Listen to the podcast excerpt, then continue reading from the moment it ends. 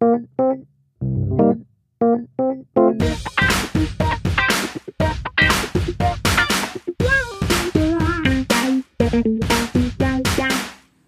neue Folge im Brandschutzmilieu. Herzlich willkommen. Ich freue mich sehr, dass ihr wieder am Start seid. Es ist viel passiert in den letzten Wochen im Feuer deutschen Feuerwehrwesen und auch wir werden unsere Sache dazu sagen. Aber jetzt begrüße ich erstmal auch Sven. Hola, wie geht es dir? Was geht bei dir? Moin.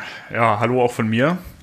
Ähm, ja, der Herbst hält Einzug. Ne? Das ist ja genau die richtige Zeit, jetzt hier einen Podcast zu äh, drehen, aufzunehmen. Und ähm, ich freue mich drauf. Ich denke, wir haben ein spannendes Thema für euch vorbereitet. Äh, wir haben selbst im, im, Vorhinein schon sehr viel darüber diskutiert und freuen uns, das jetzt mit euch teilen zu können. Ähm, ja, ich denke, damit können wir auch starten, oder? Und wie immer starten wir mit unseren News. Und die erste News, die darf ich vorstellen. Und es geht um die Diskussion um den Feuerwehrpräsidenten Siebs, das ist der Deutsche Feuerwehrverband, der ähm, genau deutschlandweit so auch Lobbyarbeit macht und es gibt Rücktrittsforderungen gegen den Präsidenten des Deutschen Feuerwehrverbands, Hartmut Ziebs. Die Gründe sind nicht so ganz klar. Fakt ist aber, es gibt eine Riesendiskussion im Netz und einige sind mit Ziebs klarer Haltung gegen rechtsnationale Tendenzen nicht zufrieden. Und zweifelsohne sind auch einige seiner Positionen nicht streitbar, wie immer, überall. Ähm, politische Neutralität ist in repräsentativen Ämtern auch sehr wichtig und politisch ist das aber auch nie. Feuerwehr unterliegt vielen demokratischen Aushandlungsprozessen, ob kommunal oder auf Landesebene oder eben auf Bundesebene, wie beim Deutschen Feuerwehrverband. Und da muss diskutiert werden und gerne auch über Parteigrenzen hinweg. Aber dass rechtsnationale Tendenzen, Rassismus, Sexismus mit der Feuerwehrarbeit und vor allen Dingen mit der Arbeit mit den PatientInnen unsere mit unseren demokratischen Grundfesten und den Werten des Deutschen Feuerwehrverbands unvereinbar sind, das müsste eigentlich indiskutabel sein. Dazu steht übrigens auch dieser Podcast und dazu stehen Übrigens auch die, die den Rücktritt gefordert haben. Also irgendwie weiß man gar nicht, worum geht es in dieser Diskussion eigentlich. Und abgesehen davon freuen wir uns natürlich über jede Diskussion, die kontrovers geführt wird. Zur zweiten News. Ähm, wir erinnern uns, im Juni 2017 brannte in London ein 24-geschossiges Hochhaus, der sogenannte Grenfell Tower. Und bei dem Brand kamen tragischerweise 72 Menschen ums Leben. Äh, vergangenen Monat wurde der Zwischenbericht nun herausgegeben, der von der offiziellen Untersuchungskommission ähm, erarbeitet wurde. Und dort wird natürlich neben den bereits bekannten baulichen Mängeln auch die Feuerwehr kritisiert, was nicht nur von der Feuerwehr in Großbritannien, sondern auch international zu einem Echo bei den Feuerwehren ähm, geführt hat. Genau, und da haben wir uns gedacht, wir machen so eine kleine Erörterung und ich werde mal diese Sichtweise aus der, zum Beispiel aus der Sicht von der Feuerwehr London sagen. Und zum Beispiel die Feuerwehrchefin von London, London Fire Brigade, LFB, und auch unter anderem Hartmut Siebs von dem Deutschen Feuerwehrverband, ähm, fanden diese Kritik an der Feuerwehr grotesk. So heißt es, es sei absurd, bei diesem nicht vorhersehbaren Ereignis die Feuerwehr mitverantwortlich zu machen die Feuerwehrleute hätten unter Einsatz ihres Lebens Schlimmstes verhindern wollen. Und unter normalen Umständen hätte die sogenannte Stay-Put-Strategie, also das ist das, was dort angewendet wurde. Dabei werden Menschen dazu angehalten, in ihren Wohnungen zu bleiben. Die Strategie dahinter ist, dass Flucht- und Rettungswege frei sind und die direkt betroffenen Menschen fliehen können und der, der Brand, der lokale Brand schnell von der Feuerwehr gelöscht wird. Und der bauliche Brandschutz ist auch so konzipiert, dass diese Strategie funktioniert und es keine Gefahr für die anderen Wohnungen gibt. Und darauf baut natürlich auch die Feuerwehr auf. Und jetzt diese Feuer, die Feuerwehr, die darauf aufbaut und diese Strategie gefahren hat, zu beschuldigen, ist für die sehr ehrverletzend. Die andere Seite, das Kontra dagegen ist, dass natürlich die Feuerwehr zuerst nicht die Ursache dafür ist, was passiert ist und dass sie dafür da ist, es einzudämmen und Schlimmeres zu verhindern. Allerdings muss auch betrachtet werden, dass dazu die richtige Strategie in der richtigen Situation gewählt werden muss. Die Frage ist also, hätte die Feuerwehr aufgrund der Situation, die vorgefunden wurde, das heißt der vorbeugende Brandschutz hat nicht funktioniert, die Taktik anpassen müssen oder nicht? Und hier zeigt der Zwischenbericht, dass es eine Fehlentscheidung gegeben hat, dass man die Strategie der Situation hätte anpassen müssen und somit eine Menschenrettung deutlich schneller durchführen hätte müssen. Das ist natürlich erhebliche Kritik, ähm, die aber gestellt werden muss. Nur so können in solchen Ereignissen neue Taktiken entwickelt werden und so kann dieser Fall umfassend beleuchtet werden. Das bedeutet, ja, die Feuerwehr hat unter Einsatz ihres Lebens dort gehandelt, Ja, es gibt Faktoren, die die Arbeit nicht begünstigt haben, wie zum Beispiel, dass der Feuerwehretat in London kürzlich erst gekürzt wurde. Aber es muss dennoch beleuchtet werden, was man in so einem Falle hätte anders machen können und anders machen muss. Nun zu sagen, dass die Feuerwehr sich jedweder Kritik in irgendeiner Weise entzieht, weil sie nun durch heldenhafte Maßnahmen dort gerettet haben, ist der falsche Ansatz und man braucht Feedback um und eine gute Fehlerkultur, in der man auch Fehler anerkennt und über Fehler sprechen kann, ohne direkt abgewiesen zu werden mit dem Argument, wir haben hier unser Leben aufs Spiel gesetzt. Das muss einfach gegeben sein und darum ist die Kritik vor allen Dingen, dass diese Reaktion gegen diese Kritik, gegen dieses Kontraargument des Vorgehens der Feuerwehr viel zu schnell kam. Wir stellen uns hier bewusst gerade nicht auf eine Seite, sondern haben uns für diesen Weg des Pro-Kontras entschieden. Und weil wir eben für diese sachlichen und kontroversen Diskussionen stehen und freuen uns auch auf eure Anmerkungen. Ähm, und damit sind unsere News vorbei. Vielen Dank. Kommen wir zu unserem heutigen Themenblock. Ähm, wir haben die letzten zwei Folgen zunächst hauptsächlich über Brandverläufe geredet. In der zweiten Folge waren wir bei medizinisch-technischer Rettung. Und wir haben uns diesmal dazu entschieden, einfach noch tiefer in den Bereich Rettungsdienst einzusteigen. Auch er gehört zum Blaulichtmilieu und wir wollen uns heute einfach einmal damit beschäftigen, wie der Rettungsdienst in Deutschland aufgebaut ist und ob es gegebenenfalls alternative Systeme, zum Beispiel aus dem Ausland, ähm, gibt, die dieses, dieses System einfach verbessern können in Zukunft. Genau. Ja.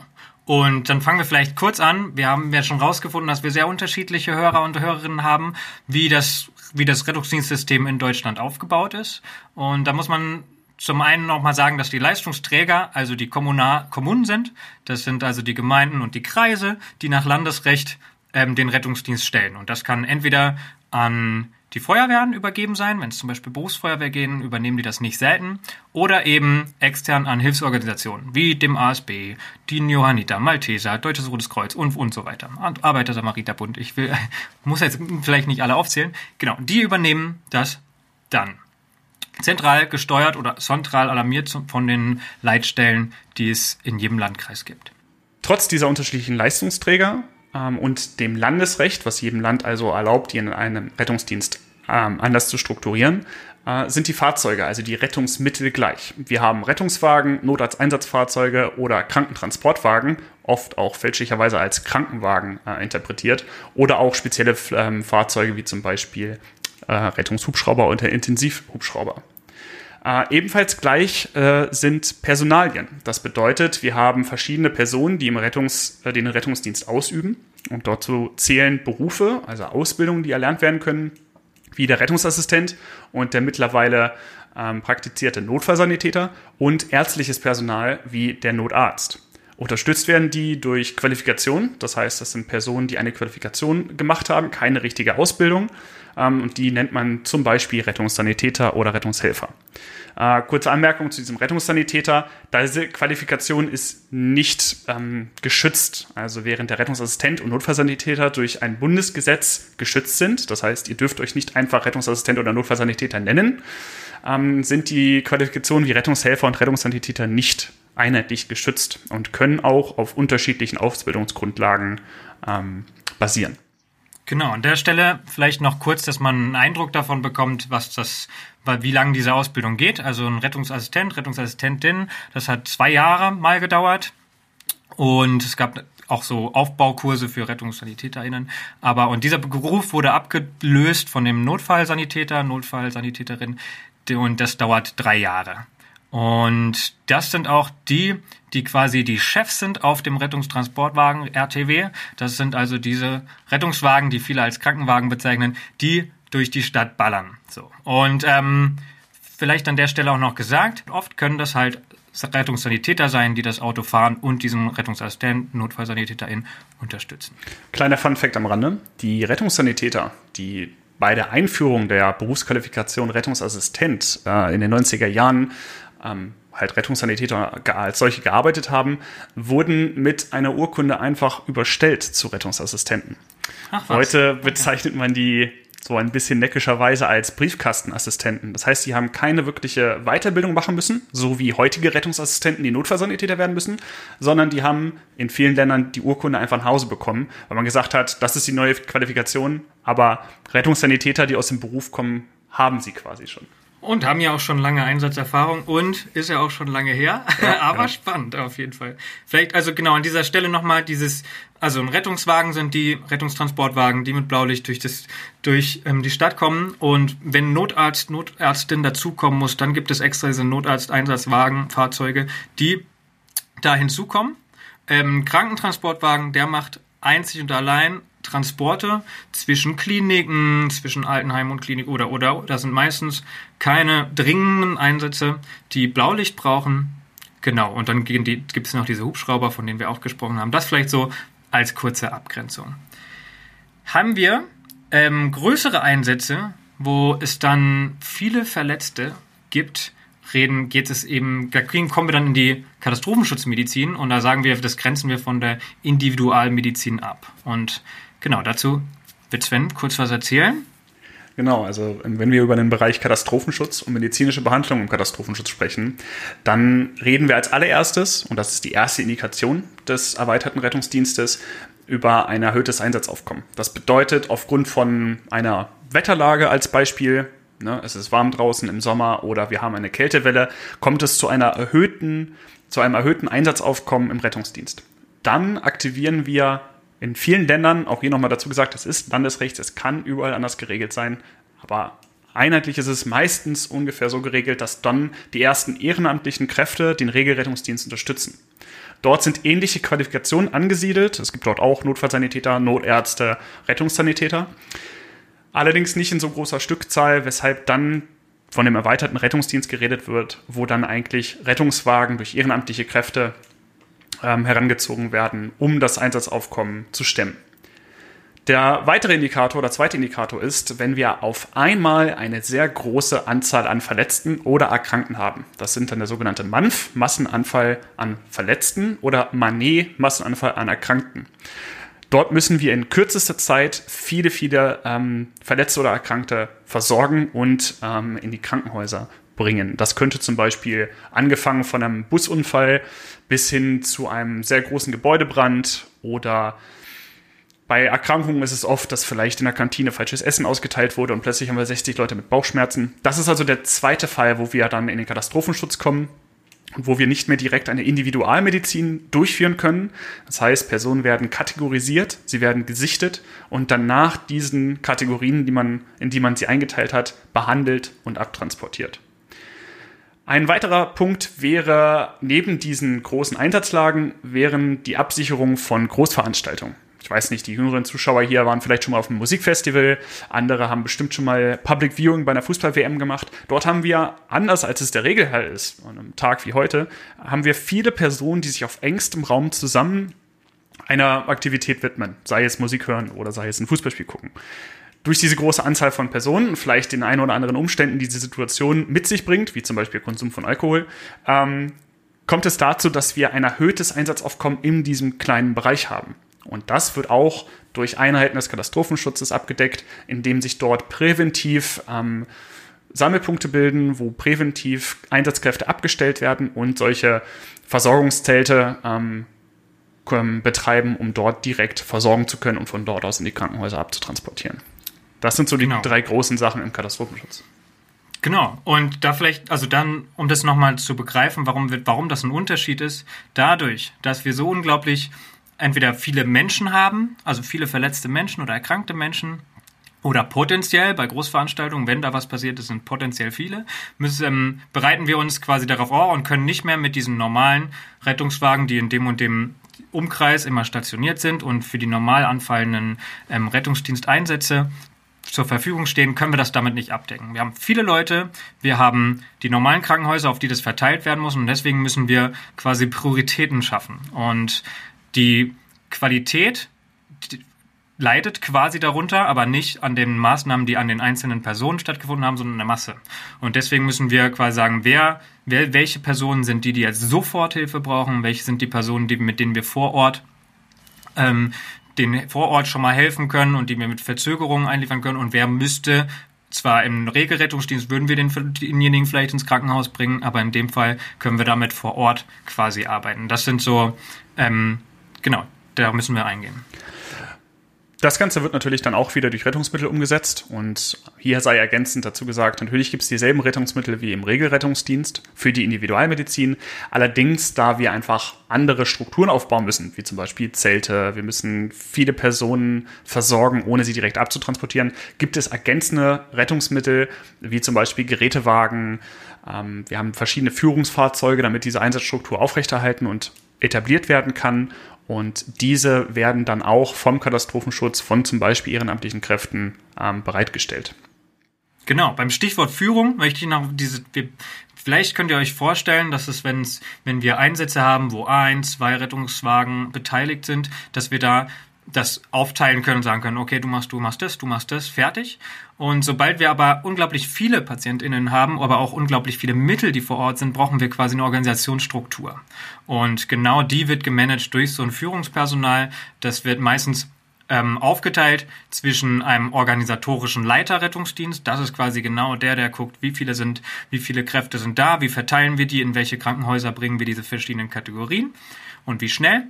Und es gibt dann auf der medizinischen Seite quasi den leitenden Notarzt, der leitenden Notärztin, die genau diese medizinischen Indikatoren ähm, genau einteilt und sagt, okay, wir haben so und so viel rote, so und so viel gelbe, so und so viel grüne und auch die hauptverantwortlich für diese Sichtung ist. Der Vollständigkeit halber, neben dem Katastrophenschutz und dem Regelrettungsdienst, erwähnen wir nochmal schnell die weiteren Rettungsformen, die sehr, sehr individuell und sehr angepasst äh, sein können auf die geografischen Gegebenheiten. Das wären zum Beispiel die Luftrettung, haben wir schon mal mit ein bisschen ähm, erwähnt, mit den Rettungshubschraubern, Intensivtransporthubschraubern. Es gibt noch Bergrettungsdienste, Wasserrettung oder Seenotrettung. Allerdings, jetzt habt ihr einen groben Überblick über das, was täglich im Einsatz ist einmal der Regelrettungsdienst der Individualmedizin durchführt und einfach eine erkrankte, eine verletzte Person von dem Ort, wo sie sich befindet, ins Krankenhaus bringt und den Katastrophenschutz, wo man von der Individualmedizin abweichen muss und viele Patienten, ähm, viele betroffene Personen auf einmal oder präventiv ähm, aufgrund einer größeren Personenansammlung äh, behandeln muss wo wir uns von der Individualmedizin zwar wegbewegen, aber mit dem Ziel, so schnell wie möglich wieder in die Individualmedizin zu kommen. Und wir wollen euch mal einen Kontrast geben. Das war Deutschland. Das kennen viele von euch auch schon. Das sieht man täglich auf der Straße. Wie sieht es denn woanders aus? Und äh, wir haben da einen prädestinierten Kandidaten hier in dem Podcast-Duo, der sich zeitweise, wie ihr wisst, in Australien aufgehalten hat und Carsten wird uns einmal ganz kurz einen Ausflug nach Australien zeigen, wie dort das Rettungswesen bzw. der Rettungsdienst organisiert ist. Genau, machen wir einen kurzen Ausflug in den vielen Stunden entfernte Kontinent Australien. Es ist ganz spannend, der angelsächsische Raum oder in vielen anderen Ländern, aber auch im, vor allem im angelsächsischen Raum, ist Rettungsdienst ein bisschen anders organisiert. Und das ist immer sehr spannend, ähm, diesen Vergleich anzustellen zwischen ähm, uns und anderen Ländern und zu gucken, warum ist das unterschiedlich und was kann man daraus vielleicht lernen.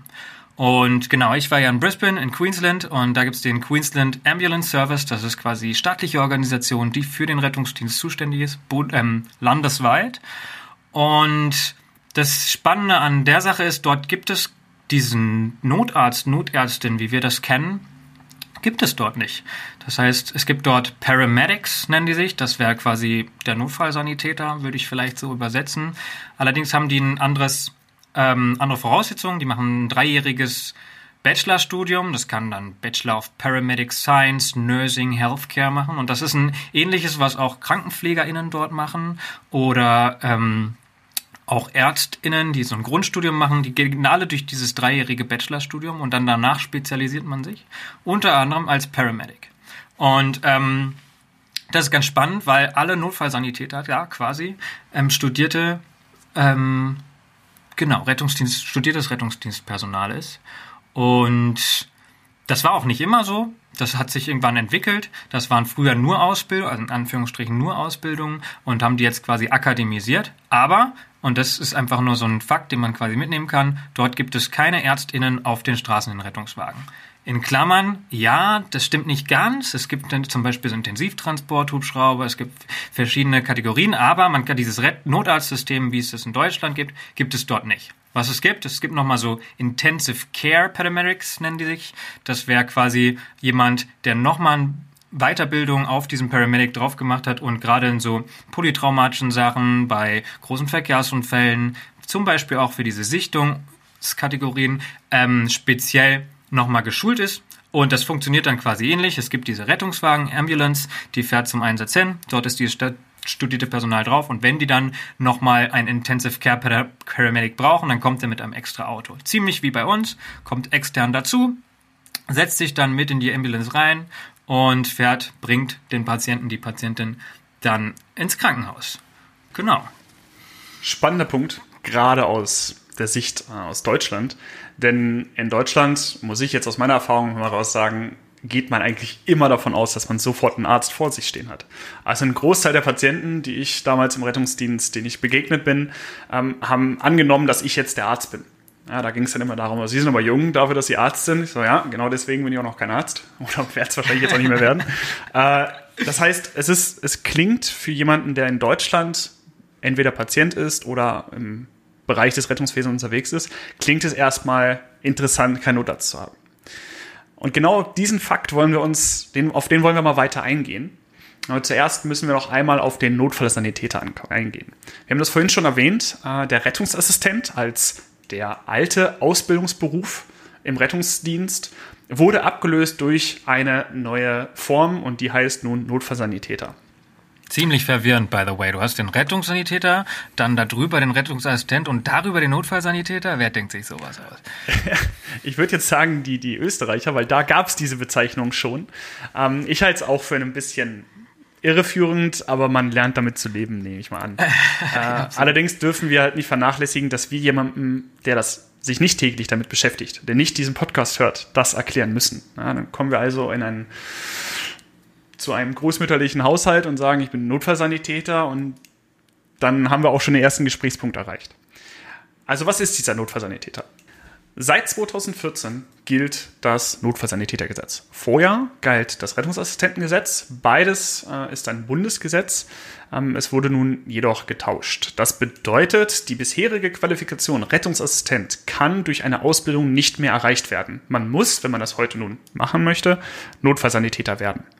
Ähm, Dabei haben sich danach auch Landesgesetze geändert, in denen der Notfallsanitäter an die Position des Rettungsassistenten als Fahrzeugführer, also als Chef auf einem Rettungstransportwagen gerutscht ist. Zwangsläufig fragt man sich jetzt, was soll das denn? Warum hat man denn da nochmal einen neuen Beruf geschaffen oder warum ist es denn notwendig, da nochmal ein Jahr länger dran zu hängen und so? Also das Ziel der Sache war, auf zum einen für eine größere Rechtssicherheit zu sorgen. Es gab immer im Rettungsdienst für Not RettungsassistentInnen das Problem, dass sie sich oft in so einer Grauzone bef ähm, befinden. Das betrifft zum Beispiel einige Maßnahmen, die eigentlich ÄrztInnen vorbehalten sind, die aber, wenn es die aber Rettungsassistentinnen meistens gelernt haben und auch beherrschen. Und dann die Frage, dürfen die das jetzt trotzdem geben, auch wenn der Notarzt oder die Notärztin noch nicht da sind? Und dann gibt's diesen, diesen, dieses, diesen Begriff, der heißt Notkompetenz und der wird entweder festgelegt von den jeweiligen ärztlichen Leitern von diesen Personen und sagt, okay, ihr dürft das. Oder ähm, es gibt diesen, diesen Begriff des rechtfertigenden Notstands. Das ist quasi im, im Strafgesetzbuch ein eine Möglichkeit gegeben ist, dass Menschen gegen Gesetze quasi verstoßen dürfen, um ein höheres Gut zu retten. Und das wäre in dem Fall eine Person, eine Person das Leben zu retten durch Maßnahmen, die diese Person beherrscht, aber eigentlich gar nicht darf. Dieser neue Job des Notfallsanitäters soll quasi gesetzlich regeln, was diese Personen können und auch dürfen und damit diese Hilfskonstruktion über diesen rechtfertigenden Notstand ähm, zu umgehen oder das für diese Person auch angenehmer zu machen, dass sie sich nicht jedes Mal quasi in diese, diese Problematik der Notkompetenz reinbringen. Was das sein kann, das möchte ich vielleicht an dieser Stelle noch sagen, sein. Es geht zum Beispiel um Frühdefibrillation, ja, also dass Personen, ähm, wenn ein, ein Herz, das kennen wir alle aus den Filmen, eine Herzkammerflimmern hat, dann wird es defibrilliert durch einen großen, äh, durch einen Stromschlag und dadurch wird versucht, diesen, diese, diesen normalen Herzrhythmus wieder hinzubekommen. Das ähm, können Laien mit so automatischen externen Defibrillatoren, wir im Rettungsdienst haben andere Defibrillatoren, trotzdem ist das eigentlich eine ärztliche Maßnahme. Ja? Wir haben endotracheale Intubation, das ist das, dass man einen, zur Beatmung einen Schlauch in die Luftröhre reinbringt. Es gibt venöse Zugänge, dass alle diese Rettungsassistentinnen und Assistenten gelernt haben, im Krankenhaus hundertmal zu legen und trotzdem ist das eine ärztliche Maßnahme. Es gibt ausgewählte Medikamente, die die unter bestimmten Voraussetzungen geben dürfen auch die ganzen lebenserhaltenden Sofortmaßnahmen ähm, können, erst, können durch diese, dieses nicht ärztliche Personal durchgeführt werden, sind aber eigentlich ärztliche Maßnahmen. Das heißt, wir wollen mit diesem neuen Beruf einen, das Risiko einer Strafbarkeit bei der Durchführung dieser lebensrettenden Maßnahmen vermindern. Das heißt, man möchte damit erreichen, dass wir ganz klare Regeln haben, nachdem diese Menschen, die diesen Job gelernt haben, die das können, auf der Straße, um Leben zu retten, äh, handeln können. Das funktioniert aber noch nicht ganz. Denn es gibt für jeden Kreis, jede Kommune, je nachdem wie das geregelt ist, einen ärztlichen Leiter, der diese Maßnahmen einschränken kann. Das heißt, obwohl ein Notfallsanitäter, ein Rettungsassistent Maßnahmen erlernt hat, kann ein ärztlicher Leiter der tatsächlich ein Arzt ist, darüber bestimmen, ob er sie einsetzen darf. Da gibt es meistens einen Produktkatalog, über den, ähm, den kann man dort dann erreichen und über den wird man eingewiesen von Maßnahmen, die man nun tun darf und nicht. Sollte man sich dem widersetzen, dann muss man das sehr gut rechtfertigen können. Es kann aber eine eindeutige Strafe hinter sich ziehen. So, und da sind wir an so einem Punkt, den ich eigentlich, den ich persönlich ein bisschen grotesk finde, weil früher gab es quasi ähm, RettungsassistentInnen, die durch den ärztlichen Leiter oder Leiterin quasi Möglichkeiten bekommen haben, ähm, im Rahmen der Notkompetenz mehr Sachen zu machen, als sie dürfen. So. Und jetzt haben wir einen NotfallsanitäterInnen erzeugt, die gesetzlichen SUPs, das sind die Standard Operation Procedures, die die machen dürfen, standardisierte Abläufe im Einsatz, die sie gesetzlich machen dürfen, die jetzt aber ärztliche LeiterInnen wieder einschränken. Also ist schon, also, oder? Ist wir, haben noch, wir haben noch nichts erreicht, genau. Also ja, wir haben einen neuen Beruf, ja, die können Sachen besser und ja, sie haben auch noch viel mehr Kompetenz dazu ähm, ähm, bekommen. Aber wir stehen trotzdem vor derselben Problematik. Und wenn wir uns jetzt mal ansehen, was denn zum Beispiel Berufsverbände dazu sagen, die die Rettungsdienstler vertreten, zum Beispiel das äh, DBRD, der Deutsche Berufsverband für Rettungsdienst e.V. oder das Bayerische Rote Kreuz, die sagen ganz klar, es wäre gut und es würde eine Abhilfe erschaffen, wenn der Notfallsanitäter als heilkundlicher, als heilkundlicher Beruf eingestuft werden kann. Wie zu erwarten, lehnen das die Ärzteverbände natürlich strikt ab, da sie einen Eingriff in ärztliche Maßnahmen sehen. Das bedeutet, Ärzte wollen weiterhin das tun, was Ärzte machen und wollen davon nichts abgeben. Das würde nämlich nach sich ziehen, dass wir Notärzte deutlich weniger oft brauchen, beziehungsweise dass sie Maßnahmen von ärztlicher Hand in nichtärztlicher Hand abgeben. Das erzeugt natürlich ein Spannungsfeld, kann sich jeder vorstellen und man muss halt jetzt sehen, wie das sich löst und da stellt sich ganz klar die Frage, wie viel Notärzte brauchen wir? Und brauchen wir Notärzte überhaupt? Das ist natürlich eine provokante Frage. Und die werden, kleiner Spoiler, wir werden sie nicht beantworten. Aber wir werden ein, wir werden ein paar Sachen, ein paar Argumente mit reinbringen. Und natürlich will ich an der Stelle vielleicht auch nochmal so die ärztliche Sicht ähm, sagen. Die schreiben nämlich zum Beispiel, eine Landesärztekammer sagt, im Unterschied zum Notarztwesen in anderen Ländern sind bei uns manche therapeutische Verfahren oder auch Diagnosen bereits präklinisch installiert. Das heißt, Sie sagen, okay, während in anderen Ländern der Rettungsdienst einzeln allein dafür da ist, Menschen stabil und ohne den Schaden zuzufügen ins Krankenhaus zu bringen, fangen wir hier in Deutschland schon auf der Fahrt ins Krankenhaus mit unseren therapeutischen und Diagnosemaßnahmen an. Das ist quasi die Argumentation von denen, warum es eben doch ärztliches Personal braucht im Rettungsdienst. Und man darf natürlich auch nicht zu provokant werden. Natürlich hat in Deutschland jeder das Recht auf eine unverzügliche ärztliche Behandlung in Notfallsituationen oder allgemein, wenn er sie benötigt. Das bedeutet, wir können nicht sagen, ihr bekommt jetzt keine Notärzte mehr, so schnell wie möglich. Allerdings genau das, was Carsten gerade sagte. Wann brauchen wir denn Notärzte, beziehungsweise welche Krankheitsbilder werden präklinisch mit Notärzten schon behandelt und wo ist das so absolut notwendig? Und ähm, hier sind wir darauf gestoßen, dass es Meinungen gibt und auch Untersuchungen gibt, dass es sich eine gewisse Anzahl an Krankheitsbildern definieren lassen, lassen, die algorithmisch erkannt werden können, die letzten Endes algorithmisch abgearbeitet werden können. Genau, also ein Freund von mir, der sich damit ziemlich gut auskennt, der sagt, es gibt ungefähr 60 Krankheitsbilder. Ja, ich möchte, er will sich darauf nicht festlegen, aber man kann ungefähr 60 Krankheitsbilder definieren, die in der Notfallmedizin ähm, vorkommen, die hauptsächlich vorkommen und die algorithmisch, und das heißt eben genau definiert mit verschiedenen Maßnahmen, natürlich mit Indikatoren, wenn das und das passiert, das und das nicht oder doch das. Das kann man aber so abarbeiten und damit ist es sehr wohl durch nicht ärztliches Personal machbar. Und das sieht man auch ähm, im Ausland zum Beispiel, wo das sehr gut funktioniert. Man kann sogar noch ein bisschen weitergehen, dass man sagt, einige dieser Maßnahmen, die in der Notfallmedizin stattfinden, im Rettungsdienst kommen fast nur in der Notfallmedizin vor und könnten dann durch Personen, die hauptsächlich in der Notfallmedizin tätig sind, nämlich Rettungsdienstpersonal, vielleicht sogar besser behandelt werden, einfach durch mehr Übung in den verschiedenen Applikationsformen oder Maßnahmen. Ja, also wenn wir uns zum Beispiel die Struktur von NotärztInnen angucken, das ist ein bisschen unterschiedlich, aber viele von, es gibt viele, die sind zum Beispiel Hausärzte, Hausärztinnen und machen das nebenbei. Ähm, das ist natürlich eine Weiterbildung und die sind dafür qualifiziert und trotzdem könnte man sagen, stundenmäßig sind einige NotfallsanitäterInnen mehr im Rettungsdienst unterwegs und machen damit diese Maßnahmen auch öfter als ÄrztInnen. Ein weiterer Punkt ist der Faktor Zeit. Wie auch im letzten Podcast schon erwähnt, ist die Zeit das, was am Ende den Patienten am besten tut, beziehungsweise das Leben rettet.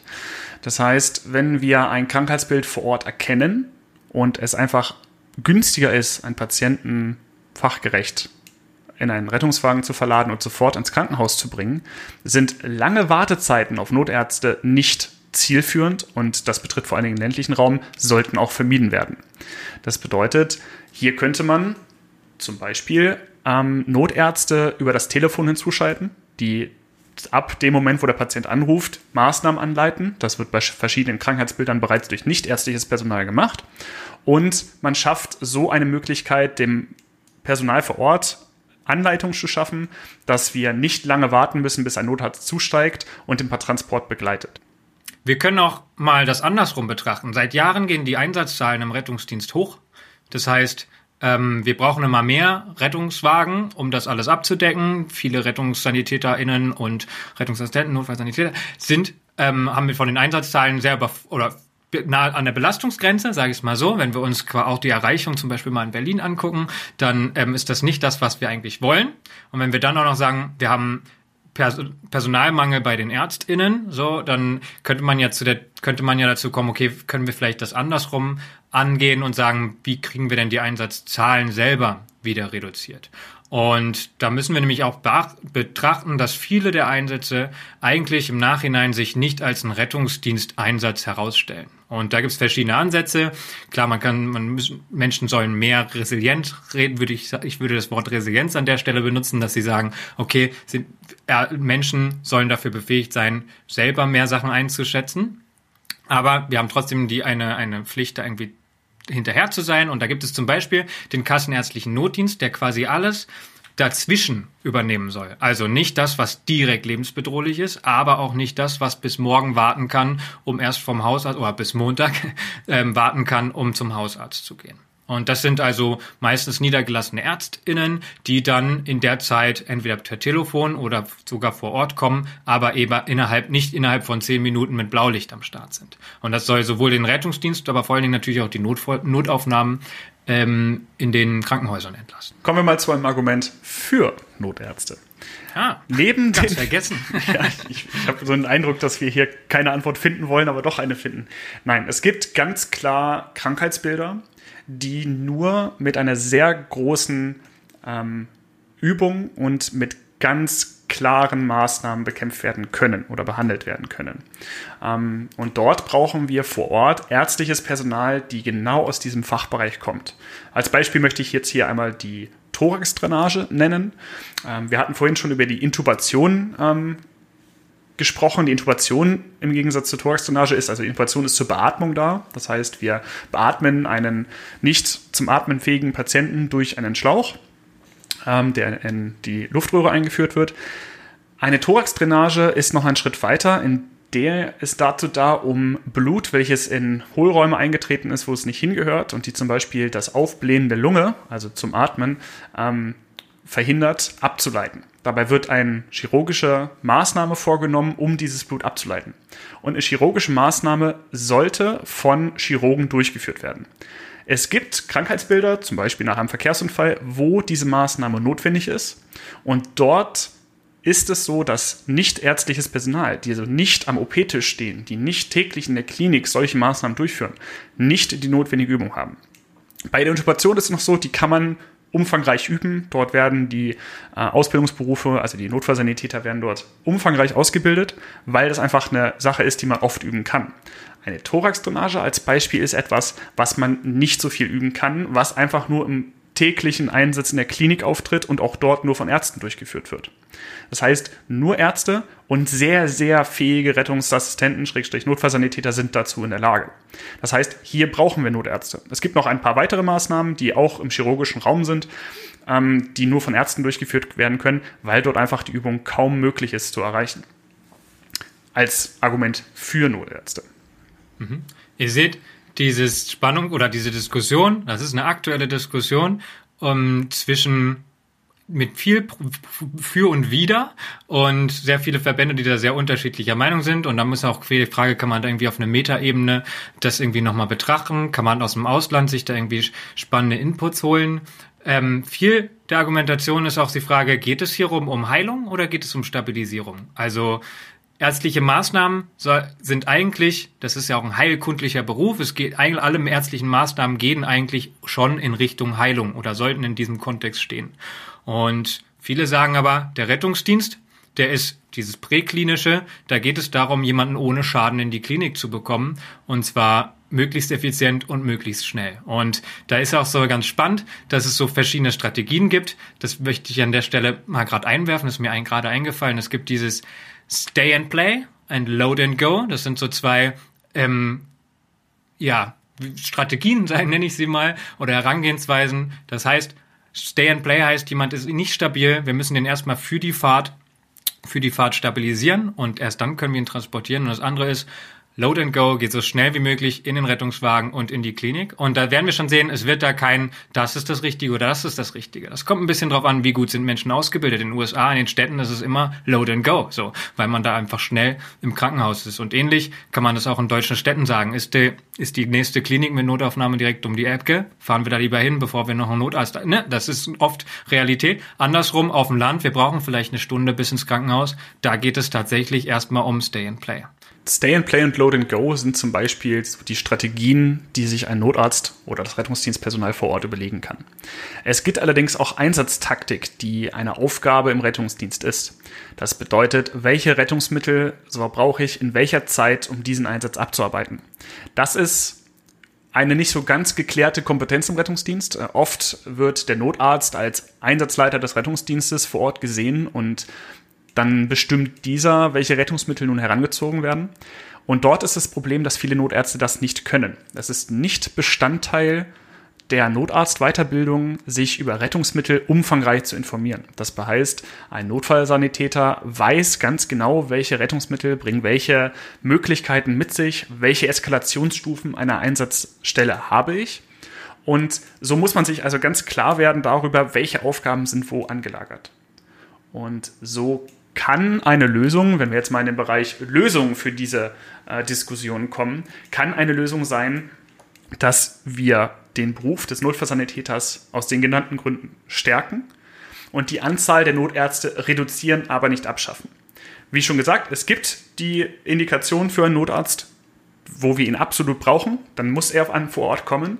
Aber wenn wir zum Beispiel die bereits erwähnten Telefonnotarzt bzw. kassenärztliche Notdienste entweder rund um die Uhr an einer Position besetzt oder direkt ähm, nach Hause kommend einsetzen, können viele Einsätze aus dem Rettungsdienst entzogen werden, bevor sie erst, also bevor es zu, überhaupt zu einer Alarmierung eines Rettungsmittels kommt. Das bedeutet, Notfallsanitäter stärken, weniger Einsätze generieren und Einsätze vorher schon in ärztliche Hand abgeben, also in kassenärztliche Hand, im Allgemeinmediziner letzten Endes. Und so könnte man sagen, wir reduzieren die Indikation, einen Notarzt zu alarmieren, und stärken zeitgleich die Rechte und die Möglichkeiten des ausgebildeten Personals. Hier könnte es eine Lösung sein, einen heilkundlichen Beruf ähm, aus dem Notfallsanitäter zu machen und ihn so zu stärken. Ihr merkt schnell, es gibt viel Optimierungsbedarf, Potenzial und natürlich auch viele unterschiedliche Pro-Kontra-Argumente. Und das betrifft ja absolut auch nicht nur den Rettungsdienst. Da kann man zum Beispiel bei Hebammen gucken, ähm, die gerade akademisiert werden. Es gibt viele unterschiedliche Bereiche, in denen ganz spannender Kram passiert. Und da sich einfach die Argumente auch auf beiden Seiten anzuhören. Ich glaube, gerade weil ich irgendwie so aus dem Rettungsdienst aus ein bisschen mitkomme, ähm, schlägt man sich da schnell irgendwie auf einer Seite. Was ist total wichtig, da irgendwie auf so einer Metaebene das wirklich mal auf den Tisch zu legen, was sind die Pro-Kontra-Argumente und auch immer nicht den Blick mal nach außen ähm, scheuen. So, also gerade im Ausland, warum nicht auch mal radikal andere Ansätze überlegen? Heißt ja nicht, dass man sie direkt umsetzen muss. Auch ich kann mich anschließen. Aus meiner Zeit im Rettungsdienst gibt es Pro- und Kontra-Argumente, warum ich jetzt einen Notarzt an der Einsatzstelle möchte. Sobald der Notarzt eintrifft, zum Beispiel, bist du nahezu aus dem Einsatz entlassen. Das ist nur symbolisch gemeint. Natürlich ist man vor Ort, muss seine Aufgabe machen. Allerdings trifft alle, die gesamten Entscheidungen werden dann von diesem Notarzt getroffen und du musst sie ausführen. Du musst dein Repertoire an, an Maßnahmen natürlich können, du musst gut sein, aber die Entscheidung wird dir abgenommen. Du kannst so gesehen keine Fehlentscheidung mehr treffen, da der Arzt vor Ort diese tätigt. Andersherum gibt es Algorithmen, die per, so sehr perfektioniert sind, die man auch im Team zusammen mit seinem Teampartner so sehr und so gut kann, dass eigentlich ein Arzt, den man vielleicht auch gar nicht kennt, da er vielleicht von einer anderen Wache kommt und eine andere Vorstellung von dieser Maßnahme hat, warum auch immer, eher stört. Hier sei zum Beispiel die Reanimation genannt. Ähm, eine Reanimation lernt man in der Rettungsassistentenausbildung und jetzt Notfallsanitäterausbildung sehr perfektioniert, auf Zeiten genau, da eine reanimationspflichtige Person immer gleich behandelt wird in den ersten fünf Minuten.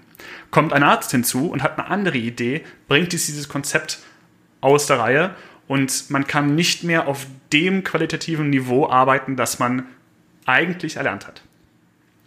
Natürlich haben Ärzte aber durch ihr Studium eine ganz klare Aufgabe und der müssen sie auch nachkommen. Und deshalb kann man, nur weil man glaubt, das jetzt perfekter zu können oder alleine besser arbeiten zu können, kann man nicht einfach sagen, das läuft besser und das wird schon. Das halt einfach letzten Endes so ansehen und sagen, wir brauchen sie nicht. Das heißt, es ist ganz klar, wie auch Carsten schon gesagt hast, zwei Zahnräder, die ineinander greifen müssen, aber welches Zahnrad letzten Endes schneller dreht und die hauptsächliche Arbeit macht, das ließe sich äh, diskutieren. Was ich auf jeden Fall auch sagen kann, es gibt auf jeden Fall auch in, zwischen diesen Zahnrädern sehr spannenden Synchronisierungsbedarf. Also wenn ich diese Hierarchien, die man da manchmal hat, die, genau, die wirken auf beiden Seiten. Und ich hatte durchaus doch schon mal eine sehr junge Notärztin, die ganz frisch dabei war und einen Notfallsanitäter, der schon sehr lange dabei war und sie hat ihn um Rat gefragt. Und das, da waren wir alle sehr äh, erstaunt. Und, aber warum denn nicht? Und da müssen halt viele Jahre Erfahrung, sehr eine, eine sehr technisch-algorithmische Ausbildung und eine akademische, sehr vielseitige heilkundlerische Ausbildung synchronisiert werden und die und die Möglichkeiten und Potenziale aus allen Bereichen zusammengeschmissen werden. Sobald wir da aber sehr strenge Hierarchien haben und diese Diskussion so führen, wie wir sie gerade führen, ist das auf jeden Fall eher ein, gleicht das eher so ein kleiner Machtkampf eine Diskussion muss über Hierarchiegrenzen hinweggeführt werden, denn sonst kommt man nie zu einem sinnvollen Ergebnis, was letzten Endes dem hilft, dem geholfen werden soll. Und das ist hier immer noch der Patient. Du hast schon wieder, du hast schon wieder einen wunderbaren Satz zum Schluss gesagt. Und der steht hier nirgendwo, ja? Also wir haben hier so ein Paper vor uns, der steht da nicht. Carsten, willst du einmal zusammenfassen, was wir machen, was wir gemacht haben? Araye, wir haben heute mit ganz spannenden News angefangen, in denen wir zur Diskussion aufgerufen haben, aber menschenverachtende Einstellung kleine Absage erteilt haben. Wir haben über das Rettungsdienstsystem in Deutschland gesprochen. Wir haben darüber geredet, dass ein Krankenwagen kein Rettungswagen ist.